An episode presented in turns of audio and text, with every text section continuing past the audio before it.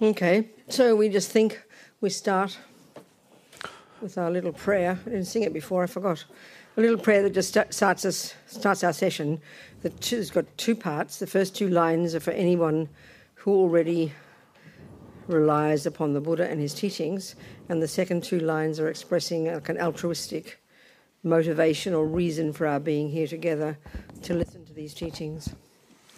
Donc nous pensons, nous disons, et, on, devait le faire tout à l'heure, mais j'ai oublié, hein, et euh, cette petite prière par laquelle nous commençons nos sessions, euh, et dont les deux premières euh, lignes expriment pour ceux qui se sont déjà engagés sur ce chemin et notre la confiance dans laquelle nous nous remettons au Bouddha euh, pour et ses enseignements, et puis les seconds vers suivants et expriment notre motivation altruiste.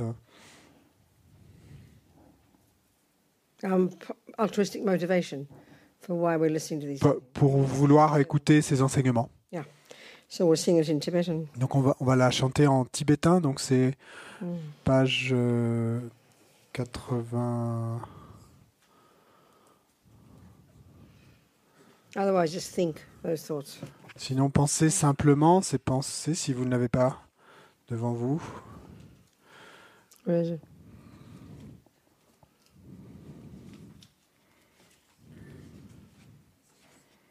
Donc c'est la prière de refuge que je cherche, page, euh, page 89 hein, ou page... Cette page plus loin probablement. No, Page 89. it's just one? Yeah, Ouais, it? ouais.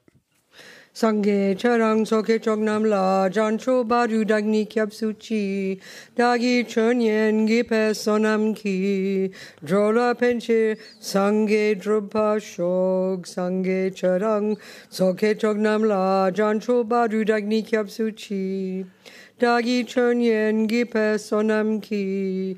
Drola penche sangye drupa shog sangye charang. Soke chognam la jancho baru dagni kyab suchi dagi chonyen gipe sonam ki. Drola penche sangye drupa shog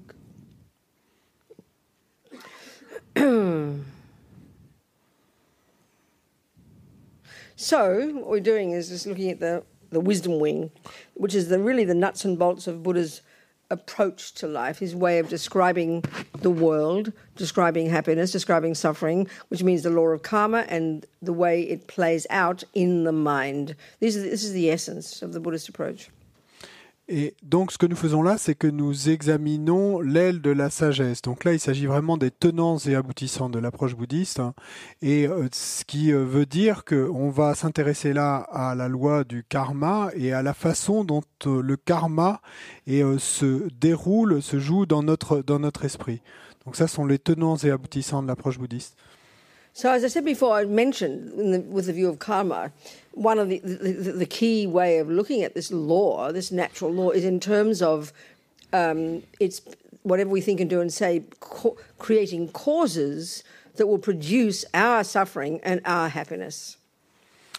Et donc, euh, comme je l'ai dit euh, tout à l'heure, et euh, là, quand on va s'intéresser à cette loi du karma, eh bien, et c'est, on va s'intéresser à la façon dont tout ce que nous et tout ce que nous pensons, tout ce que nous euh, faisons et tout ce que nous disons, euh, et euh, va et se avoir un, un effet et de- qui va se, se, se- se- hmm, I lost the- It's in, or it's in terms of um, what we think and do and say being the main cause of our own happiness and own suffering. Hmm. Et donc, quant au fait que tout ce que nous euh, pensons, faisons et disons et va être la cause principale de notre propre bonheur et de notre propre souffrance. really the same approach that we would take, and I really mean this sincerely, um, to being healthy, physically healthy. We know it's in our hands, and we have to learn to have, you know, to know what to eat so we can get healthy bodies. C'est vraiment la même approche, et là je le dis vraiment sincèrement, c'est la même approche que nous prendrions, et euh, en ce qui concerne notre santé euh, physique, hein.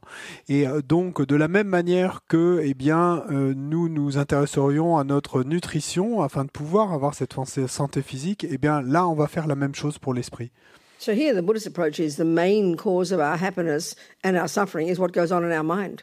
Donc ici, et l'approche bouddhiste, eh ben, c'est de se dire que la cause principale de notre bonheur et de notre souffrance, eh ben, ça dépend en fait de ce qui se passe dans notre esprit. And indeed, on, uh, therefore, on the basis of which we then do things with our body and speech. Et donc, et sur cette base, eh ben, sur euh, ce que nous euh, faisons avec notre corps et notre parole. So the driving force for our wish to use this law of karma, if we choose to, as our basis for understanding the world, understanding happiness and suffering, the driving force is our own wish to be happy and our own wish not to suffer. Et donc, et la, force motrice, en fait, euh, et euh, si euh, nous choisissons d'utiliser cette loi du karma comme modèle de compréhension de l'univers, etc., eh bien, la force motrice qui va nous pousser à faire cela, et c'est notre souhait d'être heureux et de ne pas souffrir. And as I've, been, as I've been saying, which takes a while to think about, it's got zero to do with punishment and reward, which is the usual way we think about ethics, certainly religious ethics. Et comme je l'ai dit euh, tout à l'heure, et, euh, et euh, certainement pas, et en fait d'y penser comme à notre façon habituelle de penser aux questions euh, éthiques en termes de punition et de récompense, là c'est certainement pas l'approche qu'on prend. These words are simple enough, Parce que ces mots sont suffisamment simples, but I think our assumptions are so deep mais et il me semble que nos a priori, nos préjugés sont si profonds, the view of punishment and reward is so instinctive in us. la vue de la punition et de la récompense est si instinctive en nous It really takes a while to think about karma in terms of self, like self-respect. que ça prend vraiment du temps avant d'en arriver à considérer le karma en termes de auto-respect, de respect de soi-même. Suffering Et de se dire, euh, je n'en peux plus de la souffrance. Et je veux vraiment le bonheur. And so taking this view, Et donc, si je prends en compte cette vue, eh bien, il me faut donc savoir qu'est-ce qui est la cause de la souffrance et qu'est-ce qui est la cause du bonheur. Simple enough words, C'est des mots assez simples, hein, not the way we think. Mais et vraiment profondément, et c'est pas ainsi que nous pensons. I mean, I think even so, we even if we even if we use the word happiness, when we think of happiness, we think of suffering. Parce que même si nous utilisons le mot euh, le bonheur, si nous pensons au bonheur et à la, à la souffrance, We're so addicted to believing that it's got to that the causes are out there nous sommes si accros au fait de croire que les causes sont là-bas à l'extérieur, that when we describe, if you ask someone who says, "About- "Tell me about your happiness," que si je vous pose la question, parle-moi de ton bonheur, you'll describe an event or a person or a thing. ben, no- We, we so externalize it. notre réponse est- va être de décrire un événement, ou une personne ou une chose, parce qu'on on a cette tendance si profonde de d'externaliser la raison. But literally, from the Buddhist perspective, Mais de manière littérale, la perspective bouddhiste, happiness et selon cette perspective, le mot bonheur is not referring to an external event, ne se réfère pas à un événement or a extérieur, person. ou à une personne extérieure, object. ou un objet. It's referring to a state of mind. Il se réfère à un état d'esprit. So the external events and things play a role. It's very clear, Donc les événements extérieurs et les choses extérieures jouent un rôle, c'est très clair, but not as we think. mais pas comme nous le pensons. They're not the main cause. Ils ne sont pas la cause principale. Again, these words are simple. D'accord, ces mots sont simples, This is our addiction. mais c'est ça notre addiction. We believe Nous croyons I'm happy que je suis heureux. because my boyfriend was kind to me. Je suis heureux parce que mon petit ami a été bon avec moi.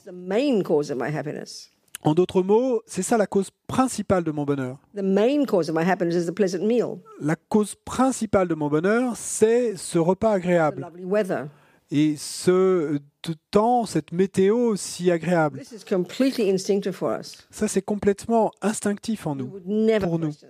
et on ne remettra jamais ça en question.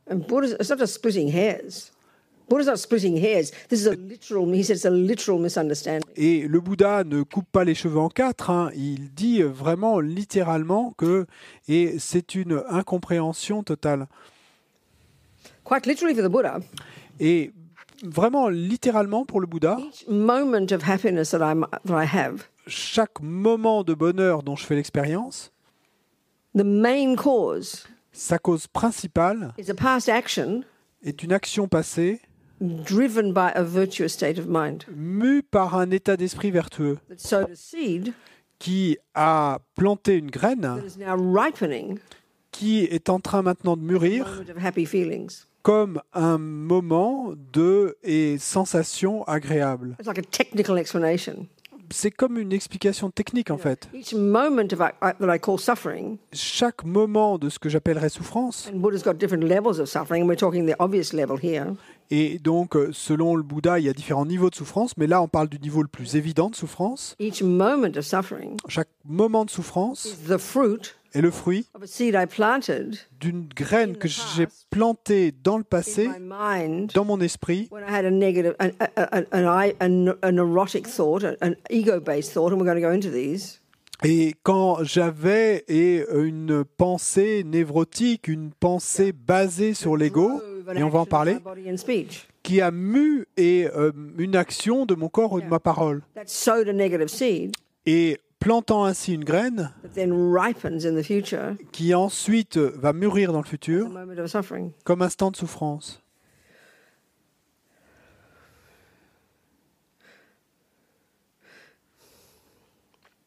So let's look at um, there's one packaging of Buddha's teachings called the Four Noble Truths. Donc il y a un, un ensemble et comme un package d'ensemble bouddhi- de- de- d'enseignements bouddhistes hein, qu'on appelle les, les quatre nobles vérités. Let's look at that.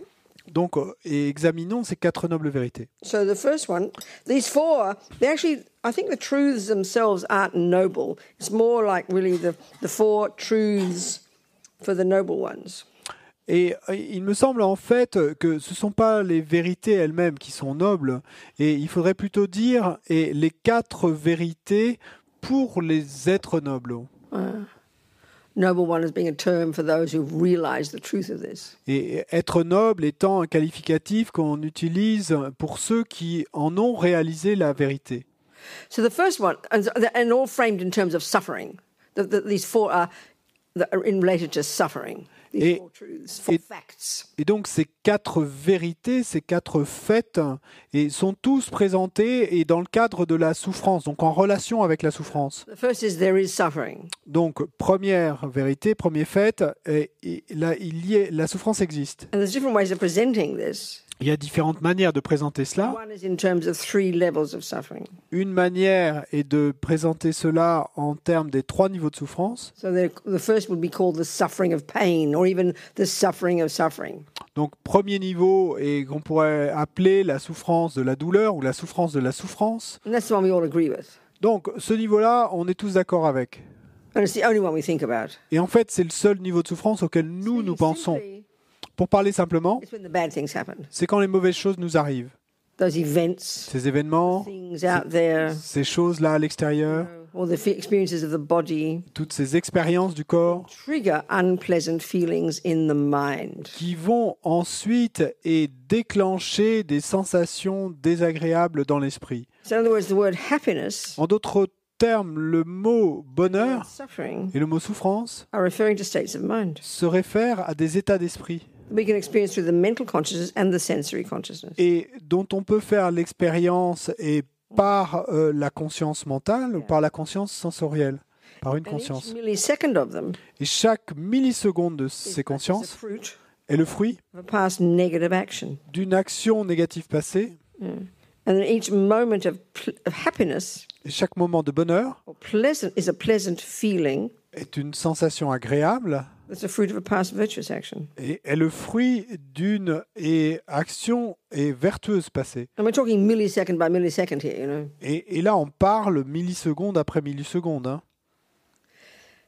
So the first kind of suffering is the suffering of change, the suffering of suffering, the suffering of pain. Donc, ce premier niveau de souffrance est la souffrance de la souffrance, la souffrance de la douleur. As we can see, it's, it, the the experience of it is triggered by a thing out there happening, which basically we don't want. Et donc, comme on peut le voir, eh bien, et euh, cette souffrance va être déclenchée par la survenue là à l'extérieur de choses dont nous ne voulons pas, clairement. The unkind husband, Et le, le mari est méchant, sickness, et la maladie, the bad weather, le- la mauvaise météo, the lousy job. Et le, le, le travail est euh, minable, et de quoi que ce soit, nous avons tous ce type d'expérience.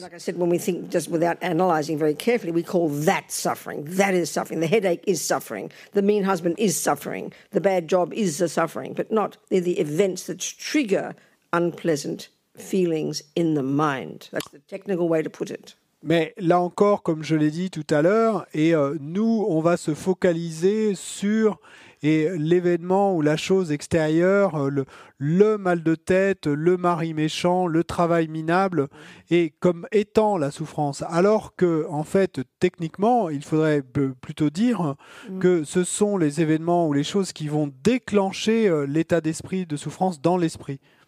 So the second, okay, okay, okay. There's two different. There's a broader way and a more narrow way of presenting these three levels of suffering.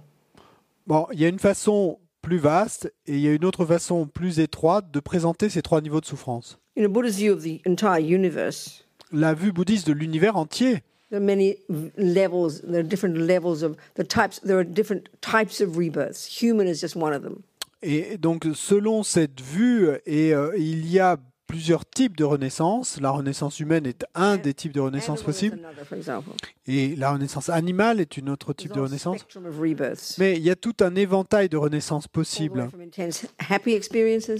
et de des expériences et les plus euh, le- intensément heureuses to those of intense suffering. et jusqu'aux expériences les plus intenses de souffrance.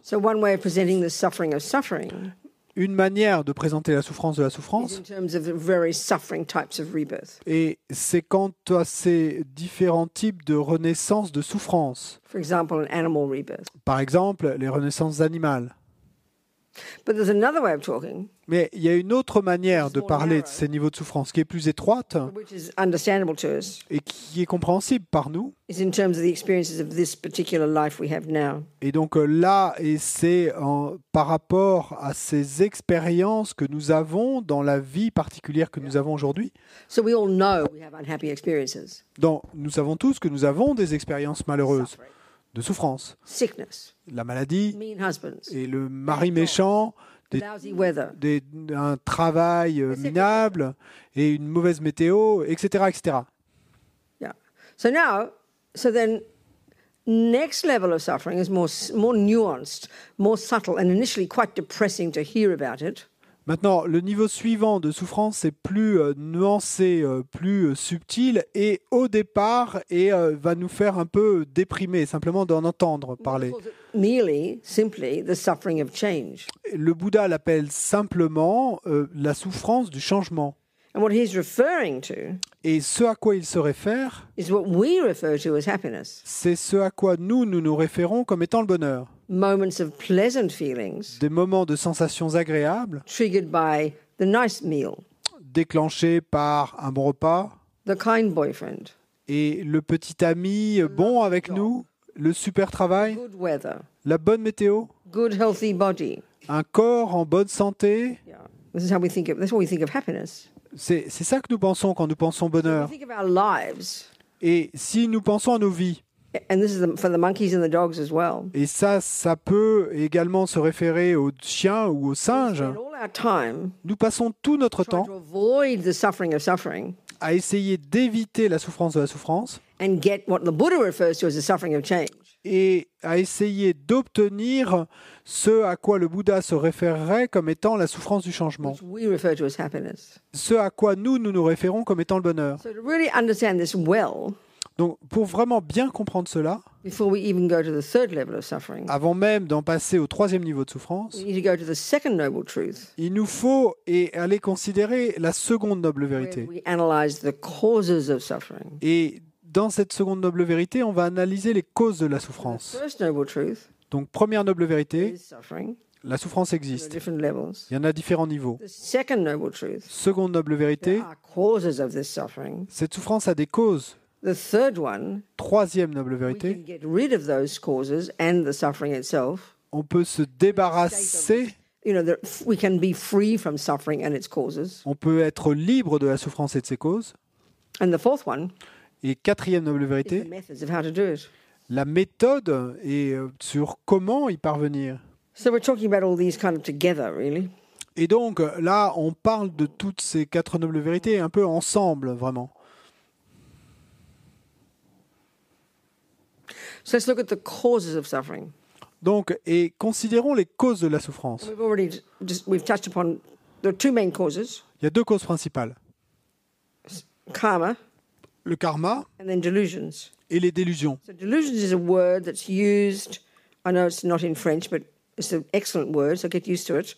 Donc, délusion, c'est un mot qui est utilisé pour. Bon, je sais que ce mot n'existe pas en français, mais habituez-vous-y parce que c'est un mot excellent.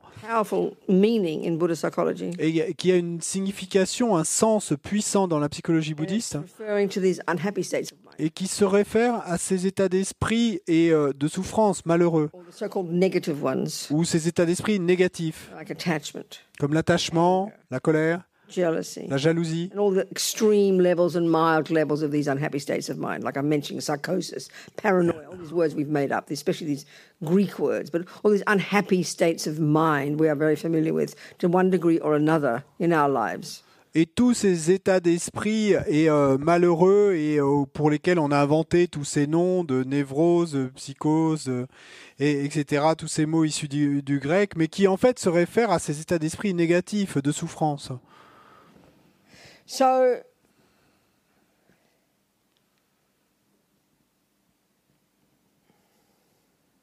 yeah. So the, there are two. So there's in all, the whole. We can see the whole universe is run according to the law of cause and effect. Donc, on voit bien que l'univers entier est régi par la loi de cause et d'effet. Everything has causes. Tout a des causes. So if you want to, if you want to, you know, make a cup, Si vous voulez fabriquer une tasse, you got to be very accurate in understanding what are the various causes you need to put together to produce a cup. il va falloir être très précis hein, et quant à la connaissance de ce qu'il faut rassembler pour arriver à produire une tasse. Si vous voulez un jardin, You have to learn the law of cause and effect of gardens, called botany. il vous faut apprendre la loi de cause et d'effet du jardinage qu'on appelle la botanique. We call this science, really, don't we? Bon, nous, on va parler de science, n'est-ce pas?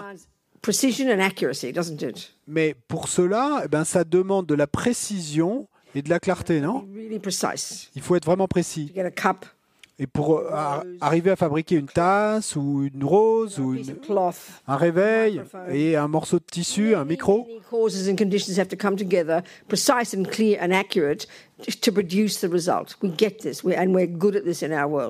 beaucoup de causes et de conditions précises et qui doivent être rassemblées pour arriver à cette production. Well, I'd suggest Buddha's expertise Donc on comprend ça dans notre monde. Et ben moi je suggère que l'expertise du Bouddha et en ce qui concerne les causes et les conditions,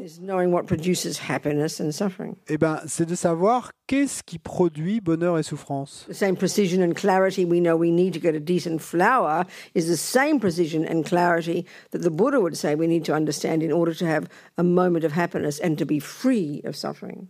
Donc la même précision et la même clarté euh, euh, dont nous avons besoin pour arriver à produire une fleur, eh bien le Bouddha nous dit que c'est exactement du même degré de précision et de clarté que nous avons besoin pour arriver à comprendre et quelles sont euh, les causes d'un moment de bonheur et quelles sont les causes qui vont nous permettre de nous libérer de la souffrance. So, we, as we know, in, in the way that we understand, many things have to come together to produce a meal. Well, equally, many things have to come together to produce a moment of suffering or a moment of happiness. Et de la même manière que nous savons bien que beaucoup de causes et de conditions doivent être rassemblées afin d'arriver à produire un repas, eh bien de la même manière, et de nombreuses causes et conditions vont devoir être rassemblées pour arriver à produire un moment de bonheur ou, ou un moment de souffrance. So, as far as we're concerned, how are you today, Rabina? Bon, en ce qui nous concerne, si on me demande comment vas-tu aujourd'hui, Robina. Je vais répondre, je vais très bien. Je suis très heureuse. Et si on me demande alors, mais quelles sont les causes de ton bonheur, Oh, Robina? Oh, mon petit ami a été si bon avec moi. Le repas était délicieux. La météo était agréable. Donc, pour parler de manière large, we We, as- we think there's one cause of our happiness, and usually one cause of our happiness and one cause of our suffering. It's something out there. Nous pensons en général ben, qu'il y a une cause de mon bonheur ou une cause de ma souffrance, quelque chose qui est là à l'extérieur. C'est si immédiat, si automatique. And we never question it. Et nous ne remettons jamais cela en It question. seems almost like a joke to question it. It's like Buddha's being tricky. Il, semble euh, presque que ce soit une blague de remettre ça en question. C'est comme si le, le Bouddha euh, s'amusait un peu avec nous. In, in way Buddha understands the mind and he understands the law of karma, this is a fundamental point to get clear. Et, mais donc, la façon dont le Bouddha comprend l'esprit, dont il comprend la loi du karma, c'est ça vraiment le point fondamental qu'il nous faut clarifier. There are two main causes of suffering, and of course you can extrapolate. There are two main causes of happiness. Il y a deux causes principales de souffrance, et bien sûr on peut extrapoler, il y a deux causes principales de bonheur. There are many secondary causes. Il y a beaucoup de causes secondaires, The boyfriend's mean words is the cause of my suffering, definitely. Et les mots méchants de mon petit ami, donc ça, c'est une cause secondaire de ma souffrance, effectivement. meal Le repas délicieux, c'est certainement, effectivement, une cause de mon bonheur, mais c'est pas la, son- pas la cause principale. C'est ça la différence. Et ce ne sont que des catalyseurs, nous dit le Bouddha. The main causes of my happiness, Les causes principales de mon bonheur sont mes actions du passé, le karma, et déclen- karma déclenché par un état d'esprit vertueux. Donc, et ainsi, j'ai laissé une graine sur mon esprit, une tendance, j'ai ainsi programmé mon esprit, et finalement un jour, cette graine va mûrir as a moment of happiness. comme moment de bonheur. Yes, the meal was a trigger, Oui, le repas a été un déclencheur, mais pas la cause principale. And the main, ca- the two main causes Et- of uh, my suffering, the moment of suffering, Et les deux causes principales de mon moment de souffrance, the past action. Mes actions du passé, triggered by a negative state of mind, donc mon action du passé déclenchée, activée par un état d'esprit euh, négatif, hein, qui a laissé une graine dans mon esprit, qui va mûrir dans le futur, maintenant en l'occurrence, comme moment de souffrance.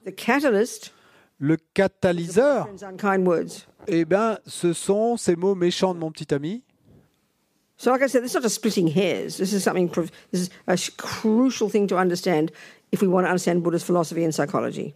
Donc ça, c'est pas couper les cheveux en quatre. hein. C'est vraiment une chose cruciale à comprendre si on veut comprendre la psychologie et la philosophie bouddhiste.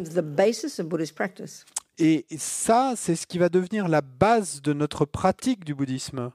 Because as long as I believe Parce que tant que je crois that my boyfriend's unkind words are the main cause of my suffering, que les mots méchants de mon petit ami sont la cause principale de ma souffrance, Buddha says you'll never stop suffering eh ben, le Bouddha nous dit que dans ce cas-là, et vous ne cesserez jamais de you souffrir. haven't located the main cause. Parce que vous n'avez pas localisé la cause principale. And as long as I keep thinking the, the pleasant meal, Et tant que je continue à penser que le repas délicieux the main cause of my happiness, est la cause principale de mon bonheur, I'll just create myself more suffering. bah, je ne ferai que continuer à perpétuer cette souffrance. Donc les mots euh, et méchants de mon petit ami trigger the moment of suffering of suffering, et ont activé, déclenché ce moment de souffrance and the, and the meal et le repas triggers the moment of the suffering of change.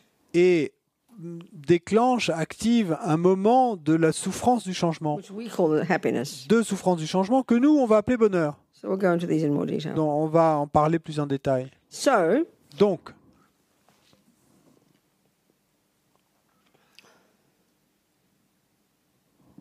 this is implying Buddha. This, so this simple analysis. This is implying practice. cette simple analyse et implique déjà la pratique. So the two main causes of suffering: Les deux causes principales de la souffrance, le karma, past karma, le karma passé, driven by a delusion, mu par une délusion, karma and delusions. karma et délusion. So let's we'll leave karma for the moment, Donc on va laisser de côté le karma pour l'instant.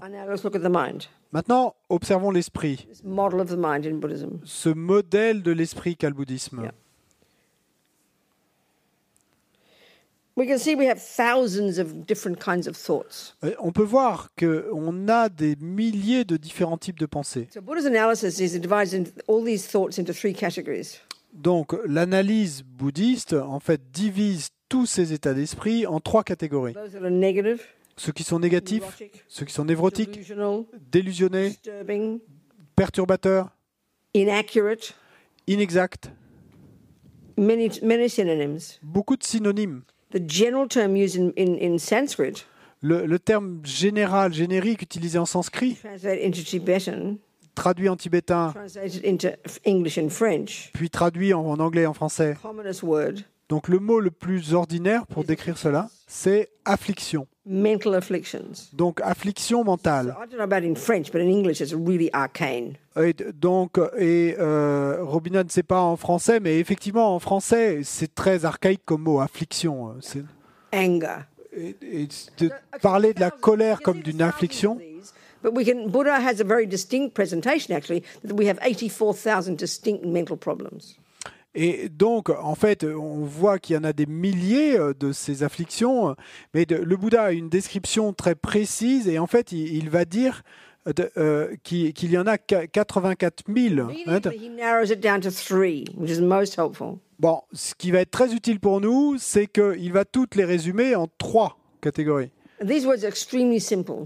Et là, ça va être des mots très simples. When we begin to understand, really put meat on the bones of these three states of mind, we really have a deep understanding of what Buddha is saying is suffering and our own mind and why we suffer, and therefore indeed other people.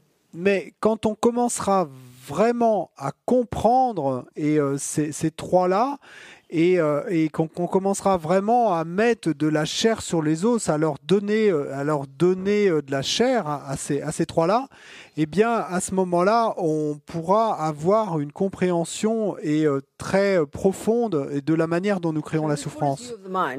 Donc, dans cette vue bouddhiste de l'esprit, des contenus de notre esprit, all these thousands of thoughts and feelings and emotions tous ces milliers de pensées, euh, d'émotions, de sensations, et se re- peuvent être regroupés en trois catégories. There's no fourth. Il n'y a pas de quatrième catégorie. Il y a les états d'esprit qui sont névrotiques et euh, perturbés, perturbateurs, et les afflictions. Donc ça, ce sont les causes de la souffrance.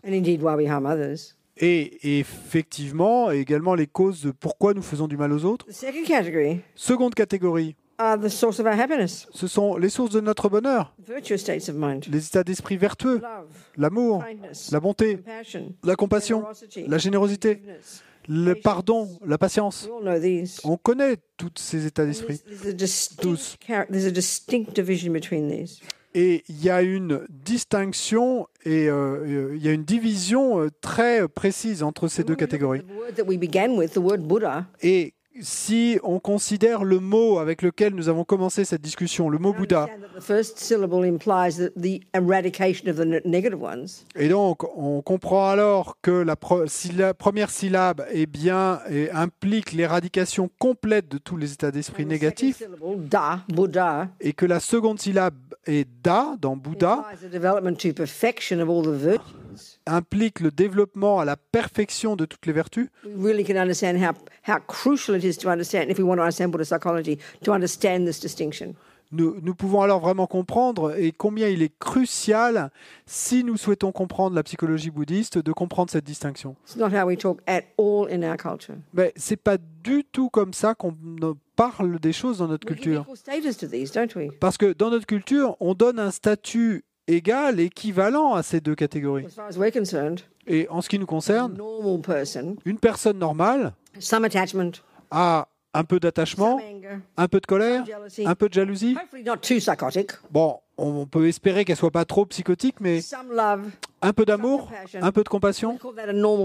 Donc ça, on va appeler ça une personne normale, qui est un peu de tout ça.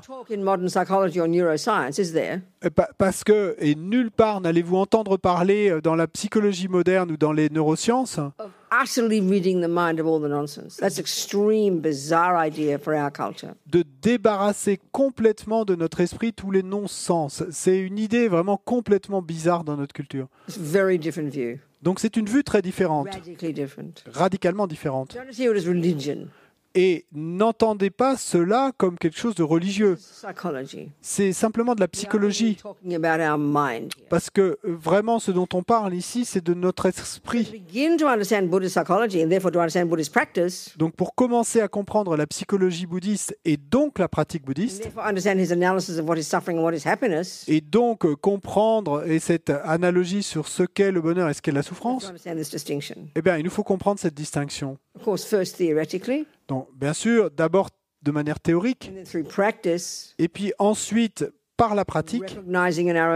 Eh ben- reconnaître ces états d'esprit dans notre propre esprit. Yeah.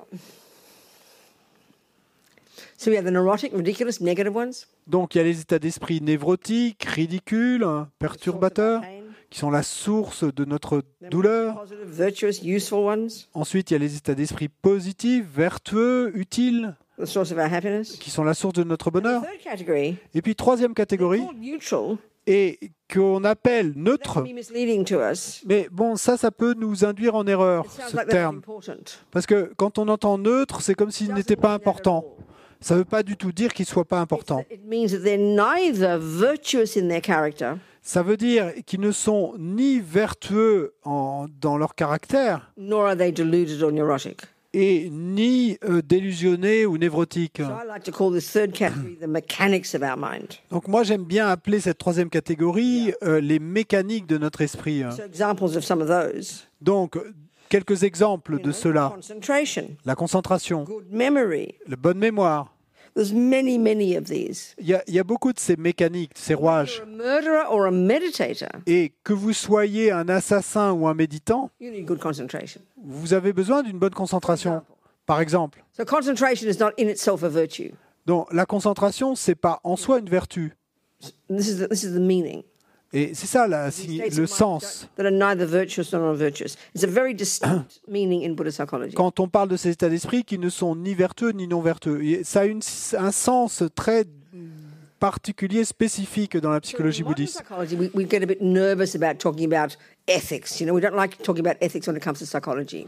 Dans, dans la psychologie moderne, et on a tendance à être un peu nerveux dès qu'on commence à parler d'éthique. We don't talk about negative and positive or virtuous and non-virtuous. It sounds very religious, doesn't it? Et ça sonne très religieux. On n'aime pas non plus euh, pas entendre parler d'état d'esprit positif ou négatif, vertueux, non vertueux. Ça sonne très religieux. So these three, these three, as the Buddha calls them, the three poisons, or we could we could say certainly there's a phrase in English, the three toxic emotions. Et donc, euh, ces trois, et euh, que le, le Bouddha appelle en fait les trois poisons, et il y a une expression et, et, euh, plus moderne où on parle des trois émotions toxiques, Ignorance, donc l'ignorance, attachment, l'attachement et la colère. So ignorance sounds a very sort of broad, kind of weird word. You know, what do you mean ignorance? You know, Donc, ignorance, et ça semble, ça sonne comme étant un mot très vaste, large. Qu'est-ce qu'on veut dire quand on dit ignorance? Here it's referring to a very specific type of ignorance. Et ici, et quand on dit ignorance, on se réfère à un type très spécifique It's like d'ignorance, the root of our problems. qui est en quelque sorte la racine de nos problèmes. It's a primordial, mistaken sense of self. C'est un sens de soi et primordial mais erroné. We'll go into that one later. Et on en parlera plus tard. On the basis of that primordial, mistaken sense of self, Et sur la base de ce sens de soi primordial et erroné, its main voice sa voix principale is called attachment, est ce qu'on appelle l'attachement. And it's multifaceted. Et cet attachement est multifacette. It's not how we use the word in our ordinary wo- world. C'est c'est pas la façon dont on utilise ce mot dans notre monde ordinaire. Now we have to. We have to, that means we have to understand when we hear that word. Don't use the definition we normally use. Donc, ce qu'il vous faut comprendre là, c'est que quand vous entendez ce mot, n'utilisez pas votre définition habituelle du mot. We use it almost equivalent of being close to somebody, or she's very attached to her family. It sounds like a good quality. Parce que nous, quand on utilise le mot attachement, c'est presque comme si c'était synonyme de être très proche de quelqu'un ou de, de- on va dire, elle est très attachée à sa famille. Donc c'est presque comme si c'était quelque chose de positif. quality. Nothing wrong with that. Donc euh, ce serait une très bonne qualité, rien de mal à ça. How Buddha's using the term attachment is another word, another state of mind, another definition. Mais quand le bouddhisme utilise le mot attachement, euh, oubliez euh, c'est la façon dont on l'utilise habituellement parce que c'est une définition complètement différente, c'est un autre état d'esprit dont il s'agit. that Some words have, can have a completely different meaning in different contexts, don't- can't they? Et nous savons bien que certains mots peuvent avoir des significations complètement différentes s'ils sont pris dans des contextes différents. In England and Australia, we used to live in a flat. Et en Angleterre et en Australie, on avait l'habitude dans le temps d'habiter dans un appart dans un Yeah, flat.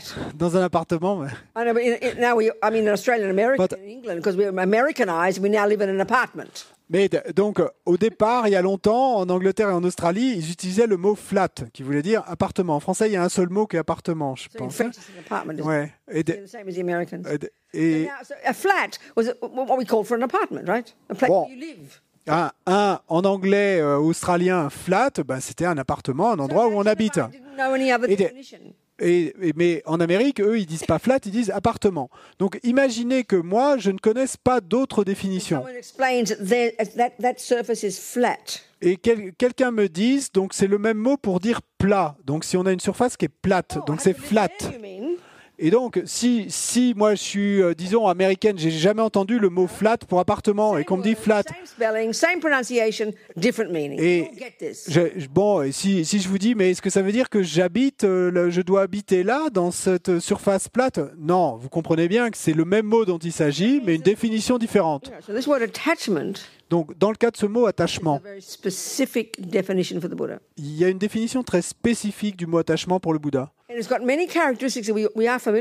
Et qui a beaucoup de caractéristiques avec lesquelles nous ne sommes pas familiers. Une personne qui est très possessive. Donc, ça, c'est une des fonctions de l'attachement. Une personne qui est euh, euh, En français. qui, qui a une soif émotionnelle, qui a une faim émotionnelle. Hmm?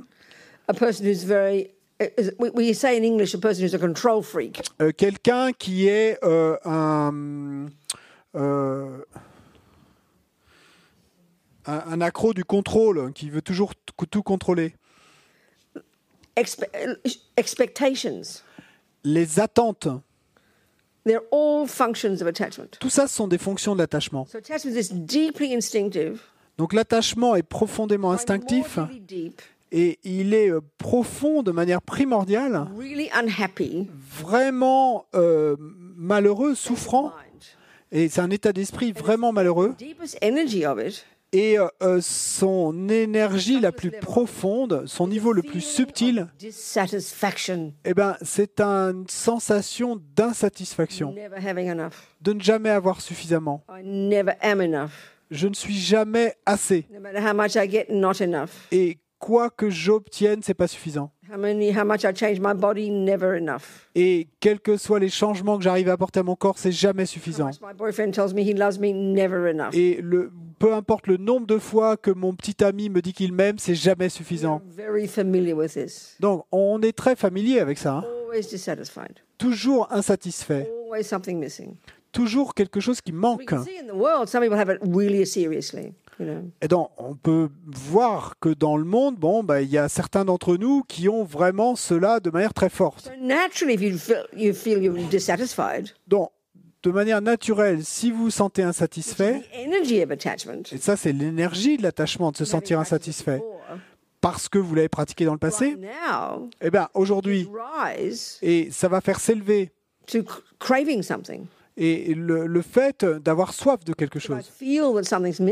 Et parce que si je ressens que quelque chose manque, eh ben, l'endroit évident où je vais me regarder, is the object of the senses, ben, c'est les objets des sens. the food, La nourriture, et les beaux corps, et les beaux sacs à main, la musique, you name it. et nommez ce que vous voulez. This is how we spend our lives. C'est à ça qu'on passe nos vies. So the logic, this this logic, which is for the Buddha samsara, that's what he means by being in samsara. Donc cette logique euh, qu'est le Bouddha, et c'est ça qu'il appelle le samsara, c'est ça qui veut dire quand il dit être dans le samsara, Bon, en fait, c'est pas logique du tout, mais et c'est une habitude profondément et euh, de d'addiction euh, que nous avons depuis des vies et des vies. Is that the things out there, Bah, c'est cette habitude de penser que les choses là à l'extérieur, quand j'arriverai à les obtenir, will fill up the gaping hole. eh ben, elles vont et remplir ce trou sans fond euh, que j'ai à l'intérieur et, et vont me rendre heureux, Bring me satisfaction. vont m'amener de la satisfaction. We understand this. On comprend ça. We spend our lives doing this. On passe nos vies à faire ça. Nobody ever questions this. Et personne ne remet jamais cela en question. C'est ça qu'on appelle obtenir le bonheur. Trouver les bonnes personnes, les bonnes odeurs, les bons goûts, les bons, le bon travail, le bon vêtement, so we'll be happy. afin d'être heureux. Now, Buddha's not complaining about being happy. Bon, le Bouddha ne se plaint pas et quant au fait de vouloir être heureux, hein, c'est pas de- mais simplement le Bouddha nous dit et que on utilise les mauvaises méthodes. Et que notre analyse est erronée. But because it's so habitual, Mais parce que c'est si habituel, si instinctif. Et que c'est si euh, ancien que ça fait des vices innombrables qu'on le fait qu'ainsi, ben, c'est si dur à analyser.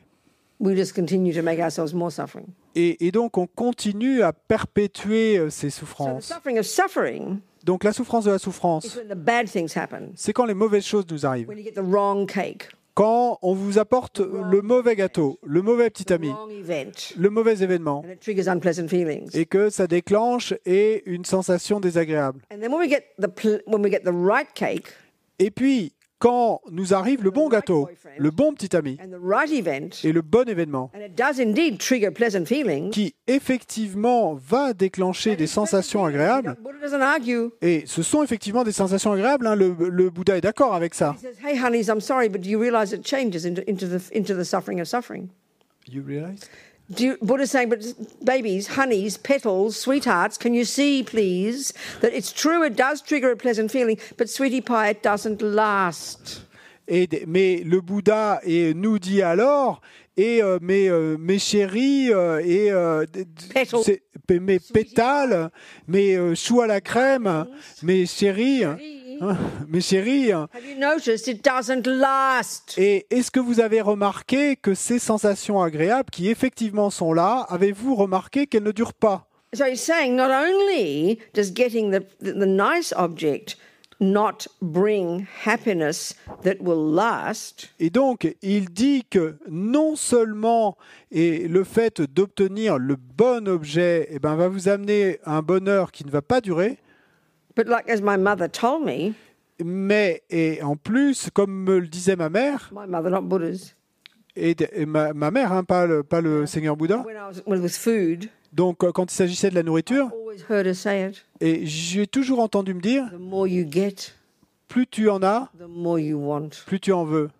Now we we all know this. Donc on, sait tout cela, on connaît tout cela. So it seems rather cruel of Buddha to point it out. Donc il semble que ce soit cruel de la part du Bouddha de nous le montrer, mais Not only do we not get happiness, parce que non seulement on n'obtient pas le bonheur, we get more suffering, mais on obtient encore plus de souffrance, craving encore plus de soif à l'objet, qui va encore faire s'accroître la souffrance.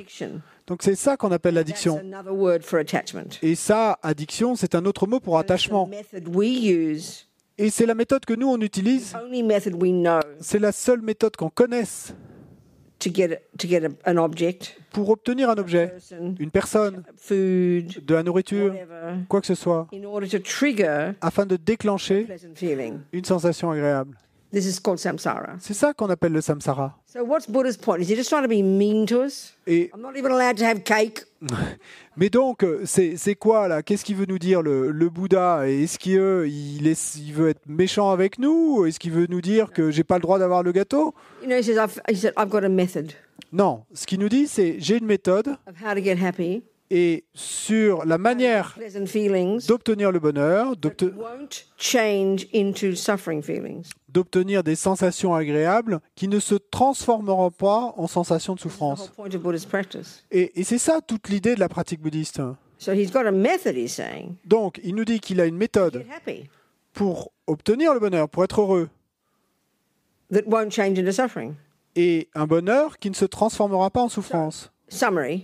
Donc, euh, si on, on fait la synthèse, what we think happiness is, ce que nous pensons qu'est le bonheur, c'est ce que nous obtenons Quand- nous obtenons ce que veut l'attachement. When we get what attachment wants. Quand nous obtenons ce que veut l'attachement.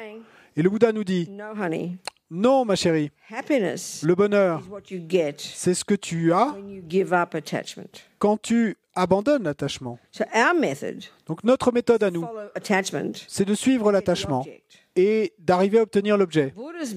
La méthode du Bouddha, c'est d'abandonner l'attachement And what we end up with et qu'est-ce qui va en ressortir is happiness. Au final, Pleasant feelings. c'est le bonheur, des sensations agréables, All the time. tout le temps, Literally like that. littéralement comme ça. So it's very enth- it's very encouraging when you read the literature, especially the more advanced literature about the how Buddhism talks about the pure nature of our mind. It's very encouraging. Et donc c'est très encourageant quand on euh, lit euh, la littérature euh, et pa- particulièrement la littérature la plus euh, avancée euh, et quand on lit à propos de ce que le Bouddha appelle la nat- de, de pure nature of our mind, Yeah. de- sur la nature pure de notre esprit. Parce que ça, c'est en fait déjà impliqué par la toute première chose qu'on a discuté tout à l'heure. Et ce que le Bouddha a découvert de sa propre expérience, c'est que les délusions ne sont pas intrinsèques, ne sont pas au cœur de notre être, peuvent être et euh, débarrassés de notre esprit. Et c'est quoi la conséquence de cela? Happy feelings. Et des sensations agréables. C'est la nature de notre esprit d'être joyeux, à heureux. It sounds very weird to us C- Ça sonne très bizarre pour nous this way, you know. de parler ainsi, mais, c'est ce que nous dit le Bouddha. And it's the presence of delusions in our mind. Et la présence des délusions dans notre esprit, Presence of delusions in our mind. la présence des délusions dans Not notre the esprit, euh, c'est pas le gâteau, pas le petit ami. Euh, Eux ne sont que des catalyseurs, des déclencheurs. La cause principale de la souffrance, Delusions in our mind. eh ben, ce sont les délusions, euh, ces états d'esprit euh, perturbés dans notre esprit. Et la cause principale du bonheur, des sensations agréables, c'est l'absence de délusions dans notre esprit. Et donc la présence de vertu. Technical explanation. C'est l'explication technique. It's not religion. Don't think of it like religion. C'est pas de la religion. N'y pensez Not pas comme étant de la religion. C'est pas de punition et récompense. hein. We do ourselves. C'est un job que nous faisons We nous-mêmes. are our own creator. Nous sommes notre propre créateur. C'est ce que nous dit le Bouddha. Sounds reasonable. I'm prepared to give it a go. Eh, Slowly, slowly. ça, ça sonne euh, sensé. Hein. Bon, moi, je suis, je suis prêt à, et, à essayer ainsi, euh, petit à petit. hein. If- When we start to get more confidence in this practice, Et quand on commence à avoir plus de confiance dans cette pratique, then even when the lousy cake comes, eh bien, même quand et le mauvais euh, gâteau arrive sur notre assiette, ou le méchant petit ami, you can handle it et vous pouvez et y faire face. because you've con- got control over your mind. Parce que vous avez euh, contrôlé votre esprit. no longer a victim to the external circumstances. Vous n'êtes plus victime des circonstances extérieures. This is Buddha's method of getting happy C'est ça la méthode du Bouddha pour être- obtenir le bonheur. Sorry? and stopping suffering. Et pour arrêter la souffrance. That'll do for tonight. Any questions? Ça ira pour ce soir. Est-ce qu'il y a des questions?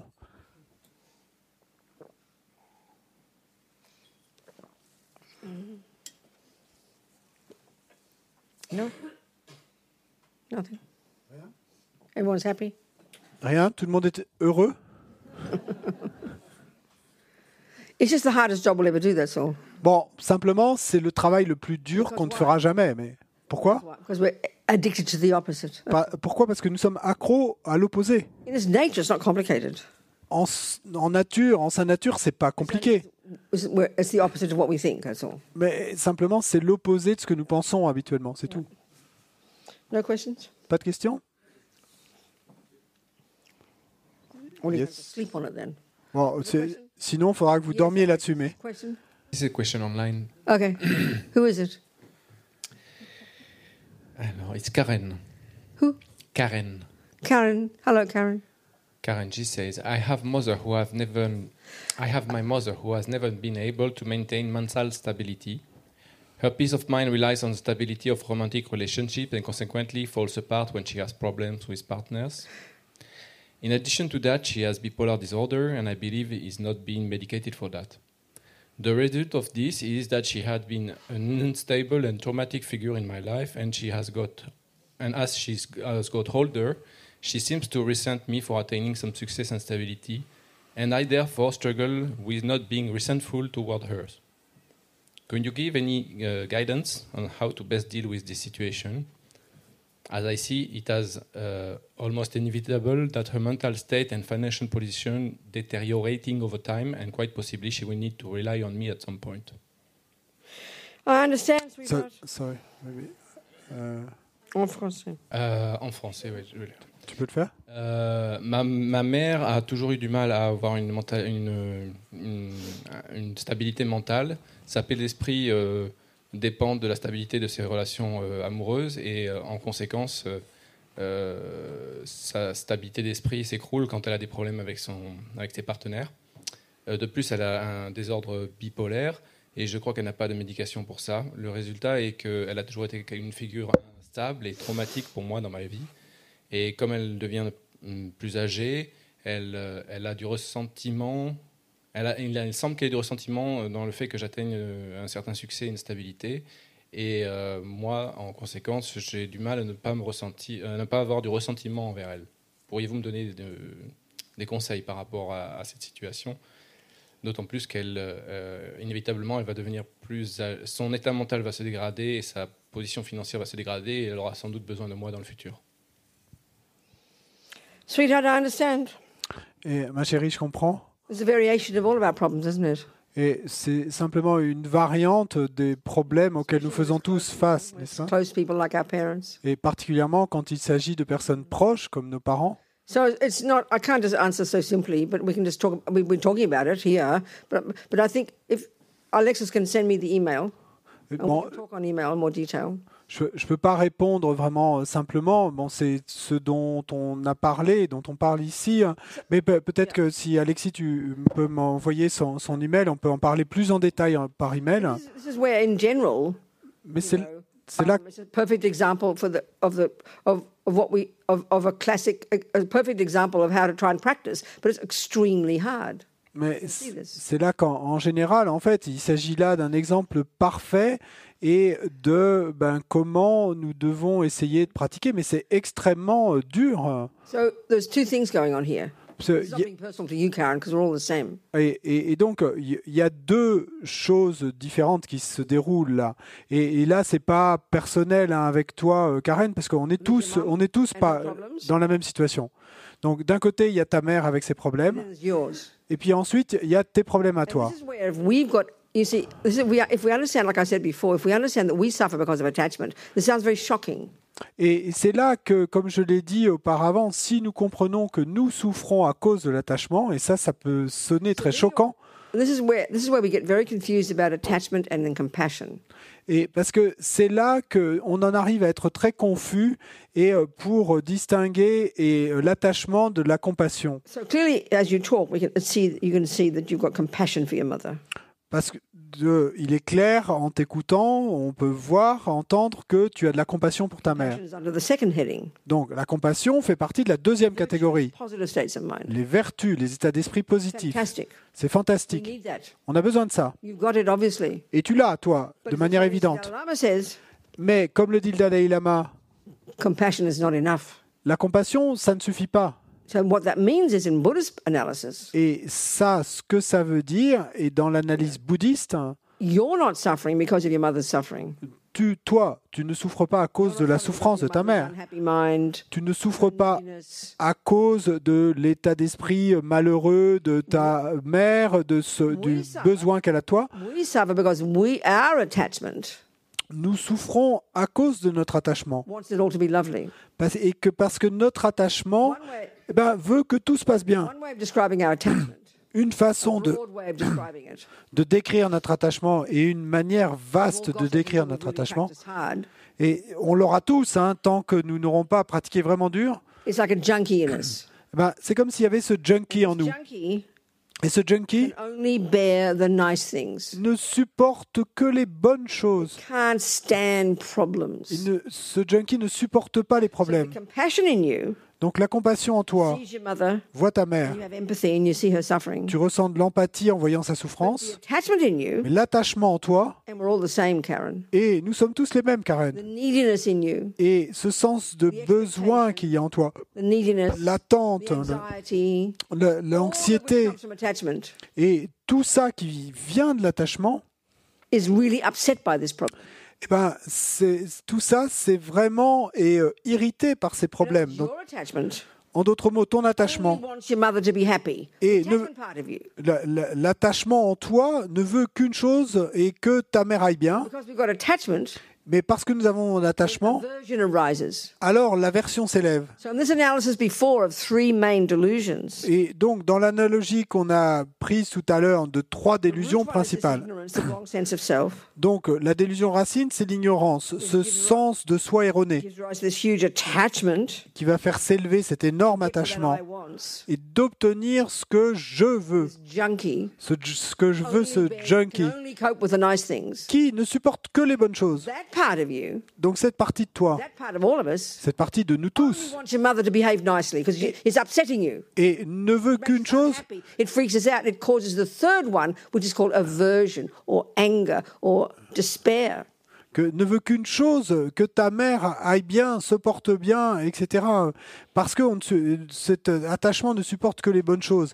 Et ce qui va faire bah, que quand ce n'est pas le cas, va s'élever la troisième délusion, l'aversion, le, la colère, la- le, le désespoir. The third one, aversion. Et donc euh, cette troisième délusion,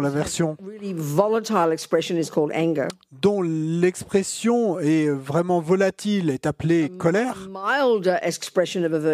Et une, une version plus euh, douce de la version, irritation, c'est l'irritation et euh, le, le fait d'être énervé et frustré. That's mild anger. Donc ça, c'est simplement de la colère plus légère.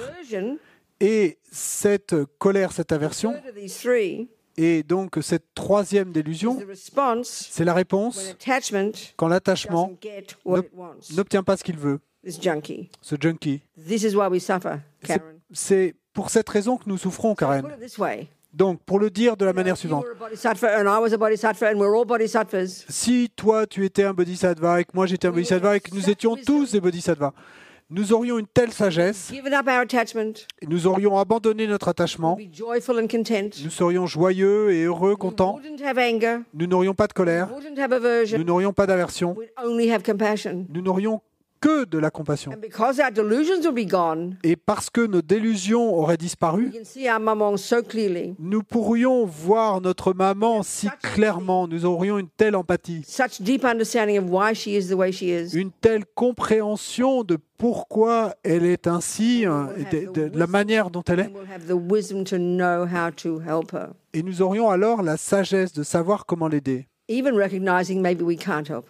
Et peut-être même que ça nous amènerait à reconnaître que nous ne pouvons pas l'aider. Mais ça ne nous dérangerait pas. C'est dur à entendre, hein, parce que c'est pas ainsi qu'on y pense dans notre culture. Donc la seule façon dont tu peux aider ta mère, Karen, bah, c'est en travaillant sur ton propre esprit, en comprenant ton propre attachement, tes propres peurs, ton propre désespoir, y- y- why your mother can harm you and manipulate you and, and allow you and, and cause you hurt, which is what happens in our close relationships. Po- pourquoi ta mère peut te blesser, te manipuler et te te- t'amener à, à ressentir, à te sentir mal? Et c'est ce qui se passe dans nos relations. And this is where too we have to make a decision. Et c'est également et euh, pourquoi la raison pour laquelle nous devons arriver à prendre des décisions. Parce que si nous n'arrivons pas à supporter ces situations dans nos vies, et qu'il s'agisse de notre mère ou de notre mari ou de notre boss, et si à cause de nos propres problèmes et que ça nous stresse de manière démesurée, then there's no point in all of us drowning together, is there? et alors, et pourquoi tous se noyer? We need to remove ourselves from the situation. il, faut, et nous, à ce moment-là, et nous écarter de la situation. Et euh, nous éloigner de la situation. Ça, ça c'est la sagesse. Et à ce moment-là, vous ne portez pas le blâme sur l'autre personne. Il nous faut savoir ce que nous know what- how sommes capables de supporter. Et il nous faut savoir et euh, quelle sagesse, quel niveau de sagesse nous avons. course, in our culture, sounds very shocking. Like you're supposed to give up your mother. You sound like an evil person, you know. Et bien sûr, dans notre culture, et ça sonne choquant de dire une chose pareille, et on va penser, mais alors, est-ce que vous êtes en train de me dire qu'il faut que j'abandonne ma mère. Non, il faut que nous sachions ce que nous sommes capables de prendre en charge, de supporter. Donc c'est pas facile. Est-ce qu'on communique tous là? You email me, darling, and I'll talk to you more. Et donc, euh, envoie-moi un email, euh, ma chérie, et on en reparlera. Any more questions before we go to bed? D'autres questions avant d'aller se coucher? Are we communicating? Est-ce qu'on communique hein? We recognize? Vous reconnaissez It's quelque chose? It's sort of universal, isn't it? It's nothing. It's not religion what we're talking here. This is just Buddha's psychology in down-to-earth words. Et donc, c'est pas de la religion, hein, de ce dont tout- on parle ici, c'est simplement de la psychologie et en mots ordinaires.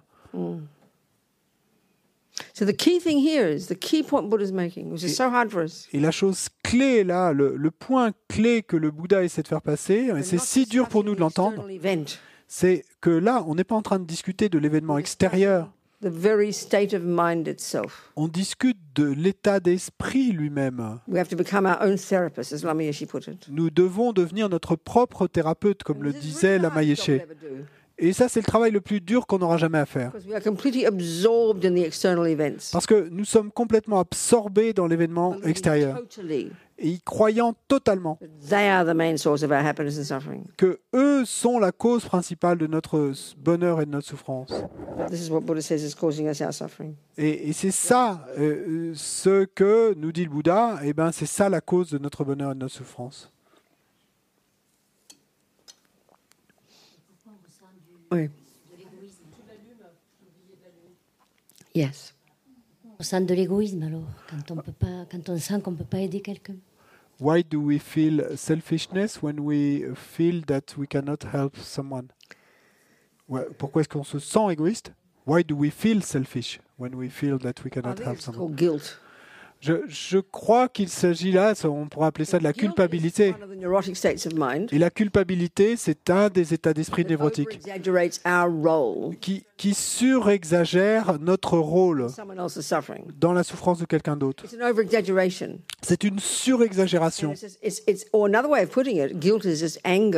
Ou une autre manière de le dire, c'est que la culpabilité, c'est cette colère, but we are the object. mais c'est nous qui en sommes l'objet. Au lieu de So quelqu'un d'autre. Donc si je suis en colère avec did toi, je vais te dire, tu as fait ceci et tu as fait cela et euh, tu es une mauvaise personne. La colère, c'est ça, non? did this and I did that and I did this and I'm a bad person.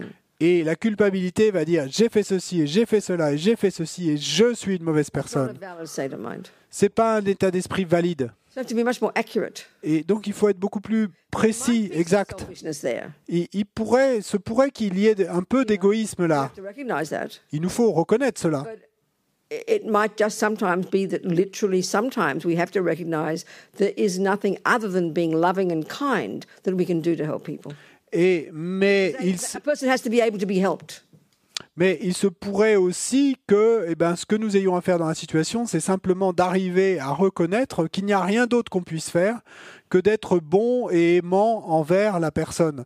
Parce que et euh, de, what did you say, A person has to be able to. De- de- et une- parce qu'une personne est, euh, doit être capable d'être aidée. Est-ce que ça a du sens? Donc il nous, faut, il nous très bien connaître notre propre esprit et avoir une analyse très claire de nos pro- propres pensées. And this is why we have to understand our attachment. Et c'est pourquoi nous devons comprendre nos attachements, notre attachement. Parce que, et donc, euh, disons que notre maman est comme Karen, par exemple, le décrit euh, dans son cas, euh, et notre maman névrotique, ayant des problèmes et des problèmes dans ses relations. Donc, de manière naturelle, quand nous nous tendons la main pour aider quelqu'un, si la personne ne change jamais, c'est l'effet de la culpabilité. Et alors ce que nous allons penser, c'est oh j'ai pas dû faire la bonne chose. Mais c'est pas vrai du tout. Il n'y a rien de plus que vous ne puissiez faire. Mais si la souffrance de la personne est si terrible euh, qu'elle ne peut pas être aidée, Donc en un sens, c'est très égoïste de notre part de nous sentir coupables. Parce que c'est notre attachement, notre propre attachement, qui veut que simplement le problème disparaisse. Et si le problème ne, dis- disparaît pas, on le prend personnellement. C'est très idiot. We've got to see this very carefully inside ourselves. Et il nous faut voir cela vraiment avec soin à l'intérieur de nous-mêmes. So we do what everything, everything we can. Donc, nous faisons tout ce que nous pouvons. Nous aimons la personne pour qui elle est. Nous essayons et euh, nous arrêtons d'essayer de la manipuler. Et si la personne ne change pas et continue à en vouloir encore plus de nous-mêmes, et c'est ce qui se passe avec nos mamans, we have to accept that we can't do more. and Souvent- eh ben, il nous faut eh, accepter que nous ne pouvons pas en faire plus et que nous avons fait de notre mieux. Do we understand? Are we, Est-ce que on, on communique là? Tu comprends? Mais avec les ados euh, délinquants, c'est difficile. Euh, With, uh, with uh, t- uh, uh, b- between a, a mother and a teenager who's kind of off the track, like doing wrong things. that's right. Huh? Same thing. La même chose. One, same, La même chose. same story. Le même esprit, même histoire. The thing, see, we don't. It's like, in other words, the Buddha's saying the more I have neediness and attachment for everything to be lovely, including my mummy or my son, Et parce que ce que nous dit le, le Bouddha nous dit, l'attachement est un état d'esprit névrotique. Nous, on le voit pas comme ça, mais donc plus et qu'il s'agisse de votre maman ou de votre fils, plus vous avez cette soif que tout aille bien et que te- donc cette partie de moi, cette part de moi qui est très centrée sur moi-même pollue, Pollue ma compassion et pollue ma capacité à avoir la sagesse de savoir comment aider. C'est ça qu'il nous faut percevoir. And we all know, I mean, you know, either being the, the, the neurotic mother and the, and the child being manipulated by the neurotic mother, Karen's example, if I'm understanding properly, or the other way around, the mother with a crazy kid. I mean, we're just this recipe for disaster, you know. And the, the, the problem is attachment, neediness, expectation, possessiveness, manipulating, controlling. All those are aspects of attachment. They're the source of our pain, you know. And we can't see, we can't see past our own nose. We can't even see how to help. Et euh, nous, savons tous et euh, que bah, dans ces situations, euh, comme dans l'exemple de Karen, si je le comprends bien, avec une mère névrotique et qui essaie de manipuler, ou dans le cas d'une mère qui est, manipulée par son fils névrotique, mais dans, tous ces cas, il y a ce sens de ce besoin et cet attachement qui fait qu'on ne va pas arriver à voir plus loin que notre, le bout de notre propre nez. Et, euh, c'est ça une des fonctions de l'attachement. Our compassion for our mother or our son is there. Parce que notre compassion pour notre mère ou pour notre fils est là. La compassion est valide. La, compassion, c'est de l'empathie pour la douleur de quelqu'un d'autre. But what we can't see, Mais ce que nous n'arrivons pas à voir si nous n'avons pas travaillé sur notre propre esprit, polluted by our own attachment for everything to be lovely. ben, c'est que cette compassion est polluée par notre propre attachement qui veut que tout soit beau et aille bien.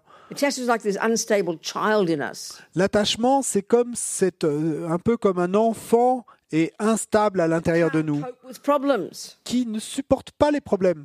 Are you understanding what I'm saying? Est-ce que-. Tu, tu comprends ce que je veux dire? C'est vraiment bah, pu- puissant en, en nous tous. En nous tous. C'est pour ça qu'il faut que nous ayons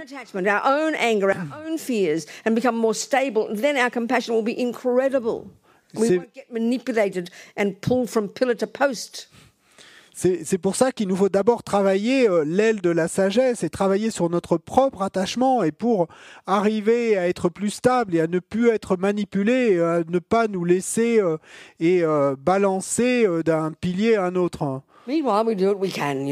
Mais bon, et en attendant, eh ben, on commence par déjà faire ce qu'on peut. Mais la culpabilité, c'est très lourd.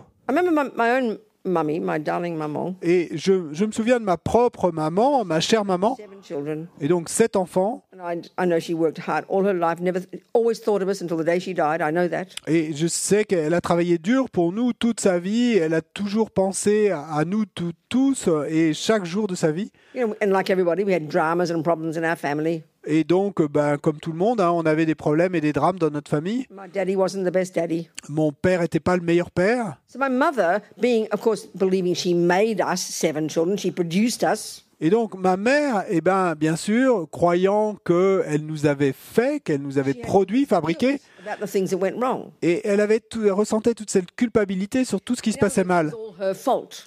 En d'autres mots, ben, tout était de sa faute. And I remember I, do, I couldn't articulate it when I was younger. Et je me souviens que quand j'étais plus jeune, j'arrivais pas à, articuler ça, à trouver un sens à ça. Et, je, je me sentais vraiment fu- furieuse. hein, et et j'avais envie de dire, mais excuse-moi maman, mais moi, et moi, moi aussi, et donc j'avais envie de lui dire, mais moi aussi je joue un rôle dans ma vie, excuse-moi, mais euh, et euh, laisse-moi, laisse-moi tranquille. Là, moi aussi je joue un rôle et euh, c'est pas tout toi. my et et la-. Parce que la culpabilité, ça peut se faire se sentir très euh, sain, et, mais en, en fait, c'est- si euh, le- lourd. So whether you're the child, you know, of a mother and you allow yourself to be manipulated by her, or whether you're the mother who gets caught up in your son's rubbish, it's the same problem. Et donc, euh, que vous soyez euh, la mère qui euh, permet à son fils de la manipuler, ou en sens inverse, que vous soyez la fille qui permet à sa mère de la manipuler, et, et ben c'est dans les deux cas, c'est l'attachement qui vous perd. Are we communicating here? Ce qu'on communique là. This is hard work. Mais c'est un dur travail, hein. What else, people, before we go to bed? Quoi d'autre? Avant d'aller se coucher. Yeah. 9h moins 10, c'est l'heure d'aller se coucher. Not bedtime, bit early C'est pas l'heure de for French people. coucher, c'est un peu tôt pour les, les Français. À quelle heure vous allez vous coucher en France? What time do you all go to bed? Late? à, à quelle heure vous allez vous coucher? Plus tard? Vous n'êtes pas comme les, les, Salads and four courses. les Italiens qui vont faire un, repas, un, un dîner à 11h du soir avec euh, et entrée et quatre plats après. okay, time to go to bed then. Bon, c'est l'heure d'aller se coucher alors. Food for thought. Et est-ce que c'est la nourriture pour la pensée? So if you will do a little, so you go to sleep. Non, vous allez vous endormir, mais quand votre Homework, homework. donc il y a des devoirs à la maison à faire. Donc, et quand votre tête va tomber sur l'oreiller, vous prenez la décision. Deux décisions. Première, may I see my dreams as dreams? puissais-je voir mes rêves comme étant des rêves? That means while you're dreaming, Ce qui veut dire que pendant que vous êtes en train de rêver et que vous arriviez à être conscient du fait d'être en train de rêver, c'est très puissant. So then we can start to practice realizing that life is like a dream as well. Et afin qu'ensuite on puisse commencer à pratiquer et euh, sur le fait que la vie est également comme un rêve. Et la, deuxième chose, avant de vous endormir, vous dites à vous-même, if I wake up in the morning, si je me réveille demain matin, of course we never say that. bon bien sûr on se dit jamais ça. Et nous, ce qu'on va dire, c'est quand je me réveillerai demain.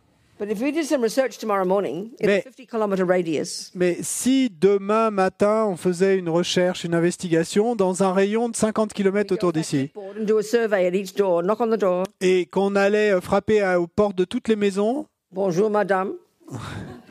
tomorrow morning. et demain matin, donc, Tomorrow morning. Bonjour, madame. Please tell me, did anybody die here last night? Who didn't expect to? Et, et donc, euh, on posait la question après avoir frappé à toutes les portes, et s'il vous plaît, pouvez-vous me dire si quelqu'un est, est mort cette nuit qui ne s'y attendait pas dans cette maison. Eh ben, vous obtiendrez quelques oui. Et, et donc, les personnes dont il s'agirait, eh ben, sont des personnes qui, comme vous, Believe believing in scientific truth that they will wake up in the morning. et seront allés se coucher ce soir en croyant 100% et comme une vérité scientifique que effectivement ils se réveilleraient le lendemain matin. So for the Buddha, this is one of the many misconceptions in our mind. Et donc pour le Bouddha, il s'agit là d'une des conceptions erronées euh, principales dans notre esprit. Et à cause de l'attachement, qui ne supporte pas la pensée que je puisse cesser d'exister. Et donc on, on croit en un moi permanent. So we counteract that misconception. Et, et donc on va contrer cette conception erronée. If you do wake up in the morning, Donc si vous vous réveillez demain matin, dès que vous vous réveillez, et vous êtes plein de félicité. Vous remarquez, et comme, c'est incroyable, je ne suis pas encore mort. Ça, c'est la deuxième partie des devoirs à la maison. Afin de contrer cette conception erronée qui nous fait croire que nous sommes permanents. The third piece is Et puis, troisième devoir à la maison, quand vous réveillez demain matin, et je dois tirer le meilleur parti possible de la journée d'aujourd'hui. Et donc, euh, et euh, me, me lever, sauter du lit, go to meditation, aller méditer, come have breakfast, aller petit déjeuner, come to class, et venir assister aux cours, et écouter les enseignements see bouddhistes, if there's any advice we can take. et voir s'il y a un conseil quelconque que je puisse en retirer To help us develop our amazing potential. pour nous aider à développer notre potentiel extraordinaire We can be a benefit to us. afin de pouvoir être bénéfique aux autres. That's it. C'est tout. Good night. Bonne nuit. And we'll sing a little prayer to Et donc, on va chanter une petite prière pour dédier. Tell the people the page number if you can. Et donc, page.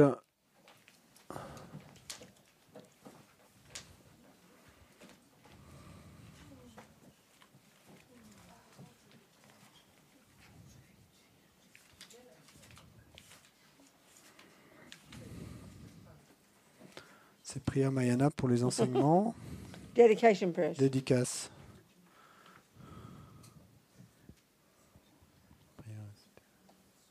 Page 90.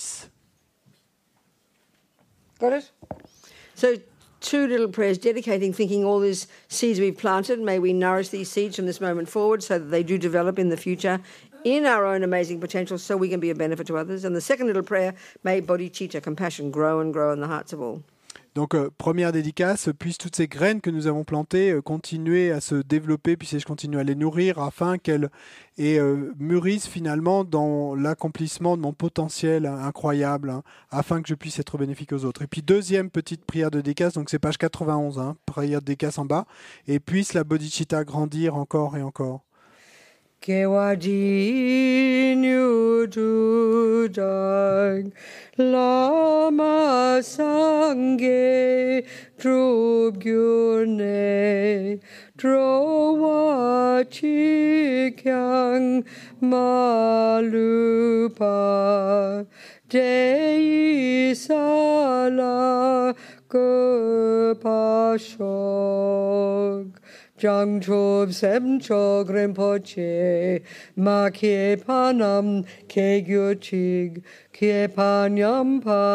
Pa Gong Ne Gong Du